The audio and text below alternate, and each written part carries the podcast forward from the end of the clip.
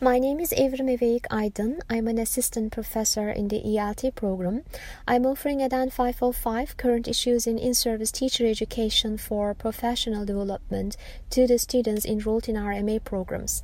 This course aims to provide in service teachers with uh, the theoretical and practical knowledge on current issues in INSET and teachers' professional development in Turkey and abroad. It also aims to develop their critical awareness by enabling them to reflect upon and evaluate their professional practices. In doing so, participants of the course are provided with readings on different aspects of teacher education and teacher development and with opportunities to develop their research knowledge and research engagement.